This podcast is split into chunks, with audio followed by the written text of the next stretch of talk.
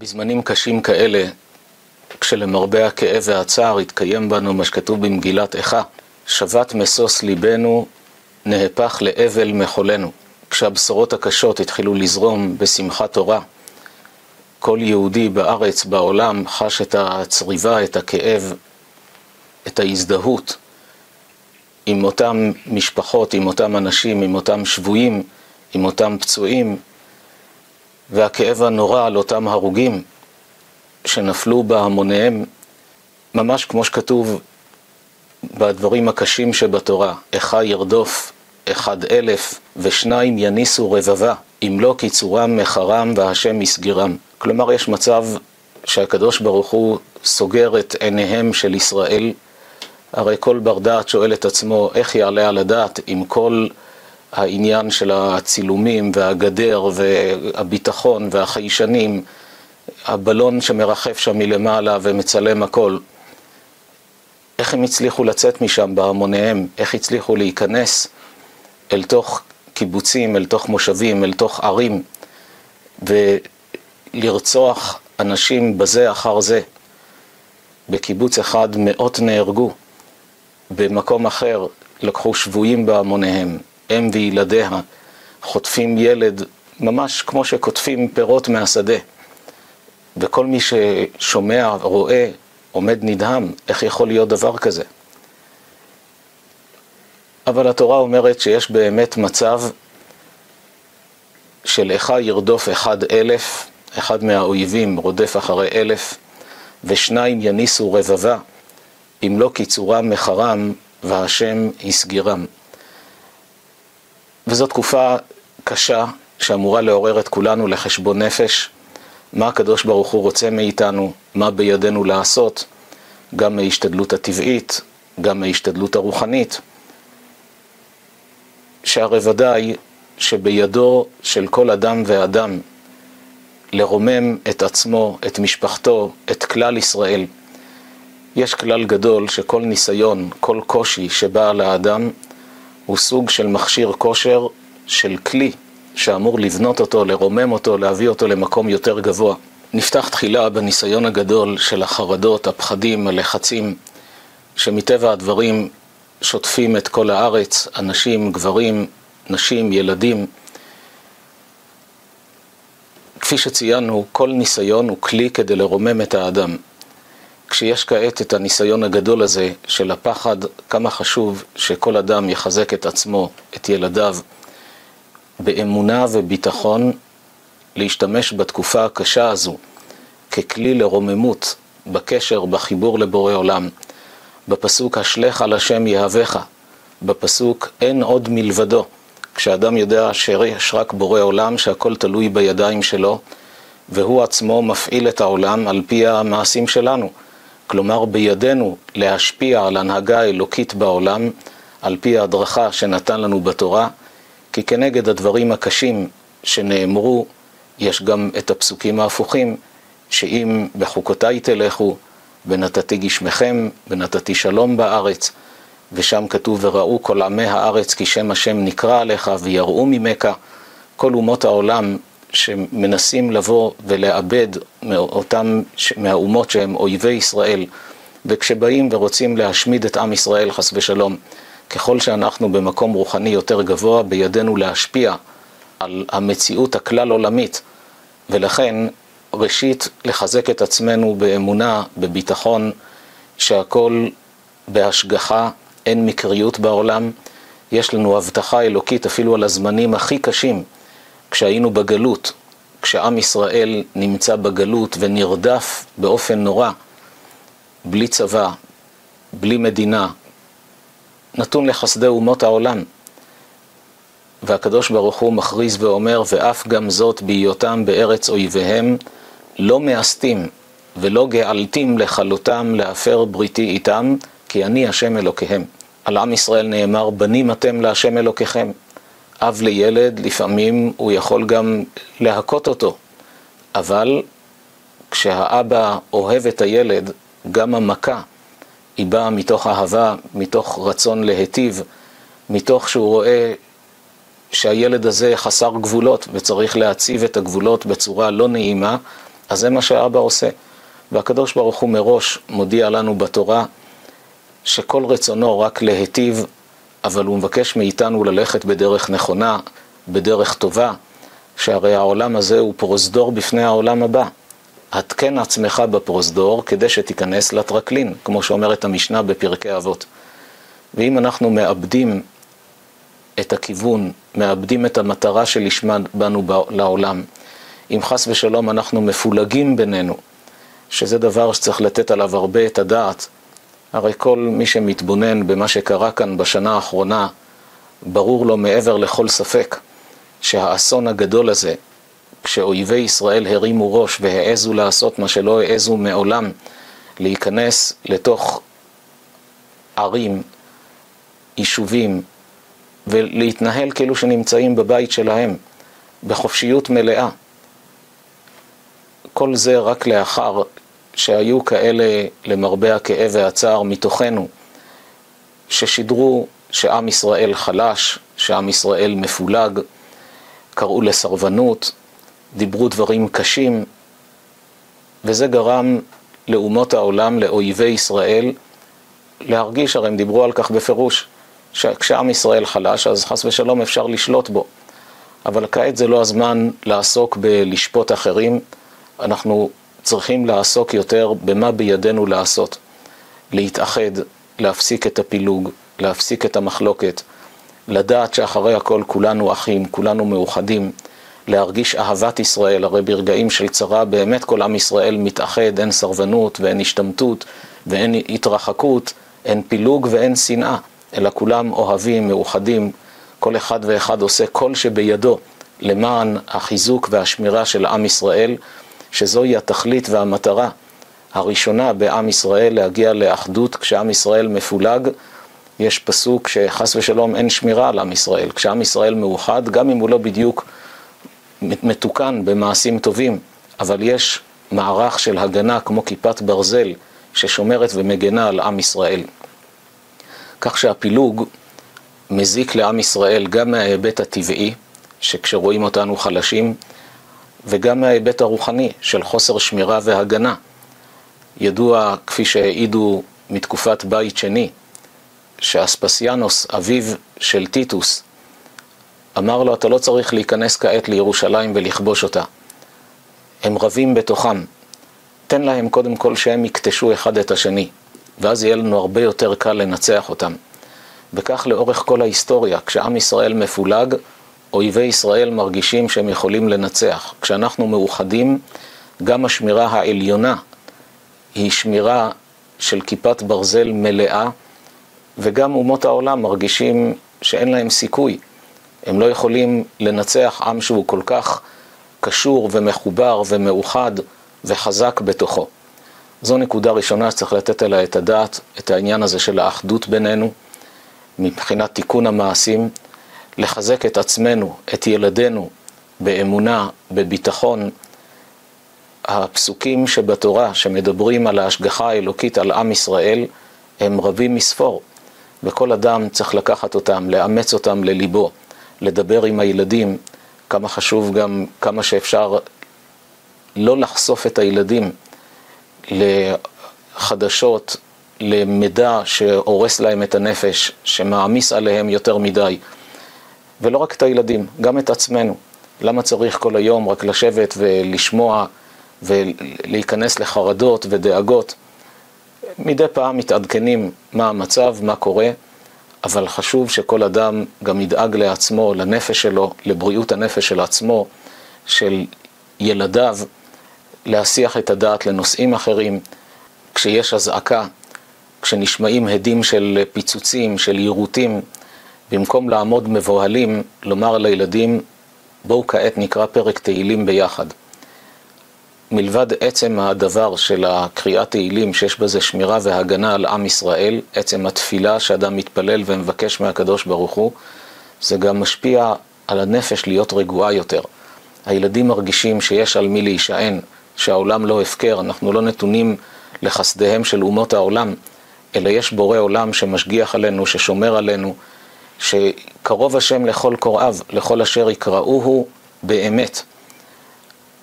זה דבר שכל כך צריך לתת עליו את הדעת, כי היום שטף המידע שמגיע לכל פינה, לכל מקום, הסרטונים שמצולמים ומופצים לכל עבר, מכניסים את האדם לחרדות ולחצים שאין בהם שום תועלת. צריך לדעת מה קורה בקווים כלליים, לא צריך להיכנס לפרטים ולפרטי הפרטים.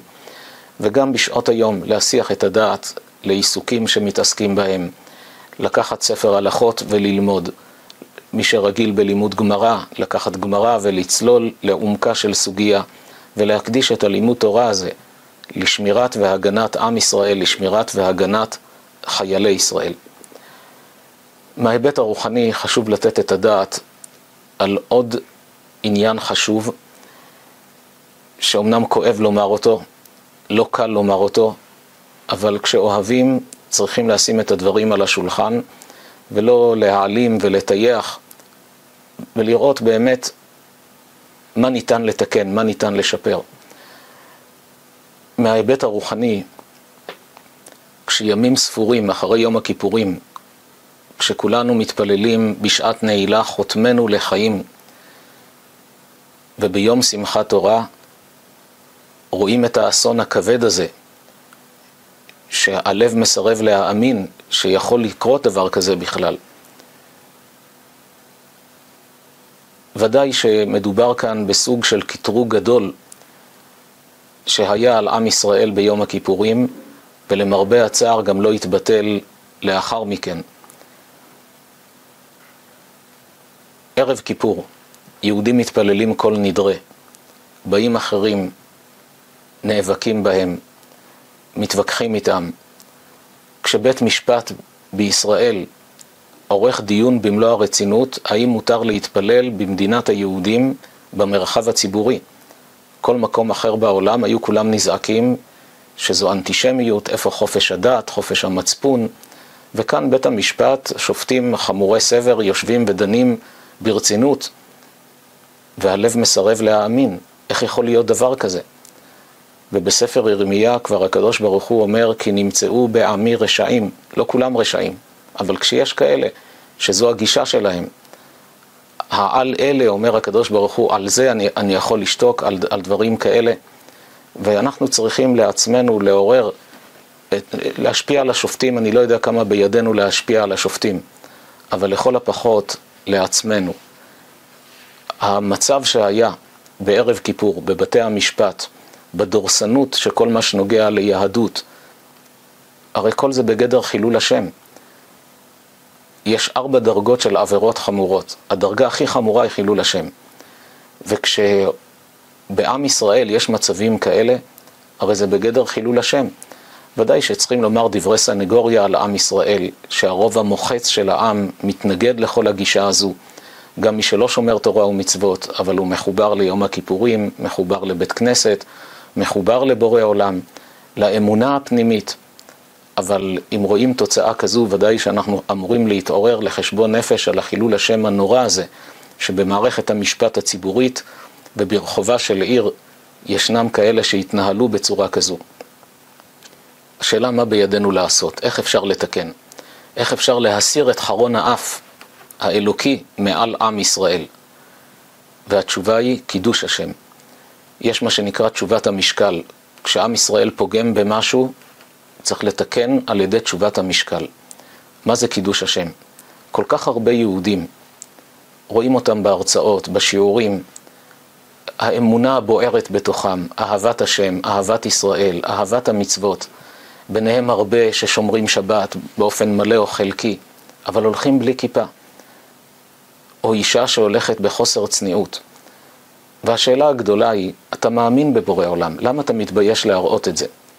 כשגבר הולך ברחוב עם כיפה, כשנער בתיכון מגיע לבית הספר עם כיפה, כשבחור מגיע למקום העבודה שלו עם כיפה, זה קידוש השם. כי בעצם מה הכיפה אומרת? אני מכריז שאני נאמן לבורא עולם. גם אם אני לא מושלם ויש לי עוד מה לתקן, אבל אני בתוכי, בעצמי, במהותי, אני נאמן לבורא עולם. למה לשדר לשמאלנים הקיצוניים אותם אפיקורסים וכופרים שרוצים לעקור את הדת מארץ ישראל? למה לשדר להם שאתה כמותם? למה להיראות כמותם? הרי אתה לא שם. אבל כשהם הולכים ברחוב ורואים את ההמונים מתהלכים ללא כיפה, בנות מתהלכות ללא צניעות, הרי נהיה אמיתיים, כולנו יודעים כמה יש ביניהם שרובם, אפילו רובם ככולם, מלבד בודדים, יש להם את החיבור הזה לתורה ולמצוות ולבורא עולם. למה לא לשדר את זה כלפי חוץ? כשבת ישראל אומרת, אני כעת במצב הקשה הזה לוקחת על עצמי התחזקות בצניעות, עולה מדרגה. כשבחור, גבר, נער, ילד, אומר לעצמו, אני מתחיל ללכת עם כיפה, אני משדר לכולם קידוש השם שאני נאמן לבורא עולם. הרי אין ספק שבכוחו של דבר כזה, לאזן את הדברים, זה ממש בגדר תשובת המשקל לחילול השם הגדול שנעשה כאן. אנחנו יהודים, אמורים להיות גאים ביהדות שלנו, להראות את הדבר. האדמו"ר מסלונים זצ"ל כבר אמר שכשיהודי הולך עם כיפה, הרי זה כמו בזמן שחס ושלום יש איזה מרד במלך, וקבוצה מהאזרחים רוקמים על השרוול, אני נאמן למלך. לכל מקום שהוא הולך, אני נאמן. כשהמרד ייגמר, את מי המלך יקרב אליו ביותר? ודאי את אותם שלא התביישו להכריז באותה תקופה שאני נאמן. אז היום אמנם זה לא מרד, מדובר בבורות, בחוסר ידיעה. גם אותם שמאלנים שבאו והפגינו שם ביום הכיפורים, מאיפה זה בא להם? רק מחוסר חינוך, לא מכירים את היהדות, לא טעמו את המתיקות של היהדות. הרי כמה מהשמאל הקיצוני שהתחילו ללמוד יהדות עברו מיד לצד השני. כשראו את האמת, נוכחו ביופי, במתיקות, באיזון, בהדרכה הנפלאה שיש בתורה. אבל לצערנו הרבה מהם לא יודעים. בדרך אגב נציין, הורים שלא רוצים שהילדים שלהם בעוד עשרים שנה יפגינו נגד יהודים בכל נדרה, שיוציאו את הילדים בבתי ספר חילוניים, יעבירו אותם בבתי ספר תורניים, שילמדו אותם תורה. אחרת, הרי לצערנו זה מה שקורה היום, כל הבורות שמגדלים ילדים בלי לדעת א' ב' של יהדות. ההורים עוד יודעים משהו, והילדים כלום לא יודעים. אבל ההורים שיש להם מסורת חושבים, אם אני יש לי קשר ליהדות, גם לילדים שלי יהיו. מישהו מבטיח לך שהנכדים לא יתבוללו, שהילדים עצמם לא יתבוללו, אחרי צבא יצאו לחו"ל וכמה כאלה נופלים שם ונשארים ומקימים משפחות שהילדים שלהם גויים, כמה דמעות של הורים ששופכים את הלב על כך שלא חלמו שלשלוח את הילד לבית ספר חילוני, זה אומר שהנכדים כבר לא יהודים. מה שמאברהם אבינו ועד הדור שלנו הוא עבר מדור לדור, דווקא אצלנו הדור הבא יימחק חס ושלום, וזו אחריות שלנו, לשלוח את הילדים בתי ספר תורניים. כל אדם שאומר לעצמו, אני רוצה להכיר יותר את היהדות, אבל לא מספיק מכיר. יש סמינרים נפלאים של ארגון ערכים. מתחילים מיום חמישי במלון עד מוצאי שבת, מרצים שעוסקים בכל היסודות, כל השאלות הגדולות, יסודות היהדות, הוכחות, אפשר להתווכח, לשאול, לדון. מקבלים גם שפע של הרצאות על זוגיות, שלום בית, חינוך הילדים. אנשים יוצאים משם כמו חדשים, כל אחד אחר כך עושה עם המידע מה שהוא רוצה, אבל המידע שמקבלים שם הוא יקר מפז. וגם אדם שקשה לו כלכלית, ארגון ערכים מסבסד את, ה, את המשפחות כדי שיוכלו להגיע, יש סמינר לרווקים, יש לרווקות, יש למשפחות. כמה חשוב שאדם לא יהיה אדיש, שיצטרף. הרשת היום מלאה בהרצאות, בתכנים, באתר הידברות, יש שפע של הרצאות שאפשר לראות אותן בכל נושא שהאדם רוצה, ממגוון מרצים, בסגנונות שונים. יש אוצרות גדולים שנמצאים ממש בתוך הבית של האדם, רק פשוט לפתוח ולראות במקום לבזבז את הזמן על שטויות והבלים. לימוד תורה. הקדוש ברוך הוא אומר, אם לא בריתי יומם ולילה חוקות שמיים וארץ לא שמתי, ללמוד הלכות, ללמוד חומש, ללמוד גמרא, כל אדם לפי כוחותיו, לשבת ולהשקיע בלימוד תורה. זו ההגנה והשמירה שיש על עם ישראל. כשמשה רבנו היה במדבר, היה אלף למטה ואלף למטה. שלח לוחמים, עם ישראל צריך צבא וצבא חזק וטוב ואיכותי, אבל עם ישראל גם צריך את אותה קבוצה שיושבת ולומדת תורה, והם שנותנים את ההגנה ואת השמירה, את הכיפת ברזל על אותם חיילים שלוחמים בשדה הקרב. כשאדם מאמין בתורה, מי שלא מאמין, אז שיתחיל קודם כל ללמוד שיש בורא לעולם ונתן תורה. אבל אדם שיש לו אמונה בקדוש ברוך הוא בתורה, הרי התורה עצמה מדברת על כך, שהלימוד תורה הוא הגורם המספר אחד ששומר ומגן על עם ישראל. אז ודאי שצריכים את החיילים וצריכים את לומדי התורה, ושהשם ישמור גם את אלה וגם את אלה, שאיש את רעהו יעזורו, ולאחיו יאמר חזק בשמירה ובהגנה על עם ישראל ועל כלל ישראל. וכך כוח של תפילה, תפילה של ילדים, תפילה של נשים, תפילה של גברים, תפילה שבאה מעומק הלב. כשאדם קורא כמה פרקי תהילים, בימים האלה כמה צריך מדי יום להקפיד על קריאה של פרקי תהילים עם תפילה לבורא עולם. ישנה תפילה שחיבר הראשון לציון, הרב יצחק יוסף שליטה, כמה צריך כל אדם להתחבר לתפילה, אם ניתן להשיג ודאי את התפילה הזו, לומר אותה בבתי כנסת, לומר אותה באופן פרטי בבית, כל אדם יבקש על עצמו, על משפחתו, על עם ישראל. ונסיים בדבר אחד שאמור לתת לנו הרבה כוח בתקופה הקשה הזו, לדעת שבידינו לפעול ולשנות ולבטל את כל הגזרות. כשעם ישראל יצא ממצרים, הגיעו לים סוף, היו במצב נורא, מצב מפחיד, הים מקדימה, המצרים מאחורה, אין איפה לברוח. כל אחד מסתכל על אשתו וילדיו ולא יודע מה יהיה. הרי תוך כמה שעות הם כבר לא יהיו בעולם. בשיר השירים נאמר על אותה שעה, יונתי בחגבי הסלע, בסתר המדרגה, הראיני את מראייך, השמיעיני את קולך, כי קולך ערב ומראך נווה. אומר המדרש, שבאותה שעה עם ישראל היה דומה ליונה. יונה שראתה נץ רודף אחריה, ועוד מעט הוא יטרוף אותה. אז היא מיד נכנסה לנקיק שנמצא שם בסלע, רגילה להסתתר בנקיקי הסלעים. היא קטנה יותר מהנץ, הוא לא יכול להיכנס פנימה, אז הוא עומד בחוץ ואורב לה. אבל כשנכנסה פנימה, למרבה תדהמתה, היא רואה שם נחש מתקרב מהעבר השני. מה היא תעשה עכשיו? היא תצא החוצה, הנץ ממתין, תמשיך הלאה, הנחש יטרוף אותה. אומרים חז"ל במדרש, מה עשתה אותה יונה? התחילה מנהמת בקולה ומקשקשת בכנפיה, עד ששמע האדון שלה שהיא במצוקה, ובא והוציא אותה משם, הציל אותה משניהם. כך עם ישראל, אומר הקדוש ברוך הוא לנו, יונתי בחגבי הסלע, הדומה כעת ליונה בחגבי הסלע, בין הים לבין המצרים. בסתר המדרגה.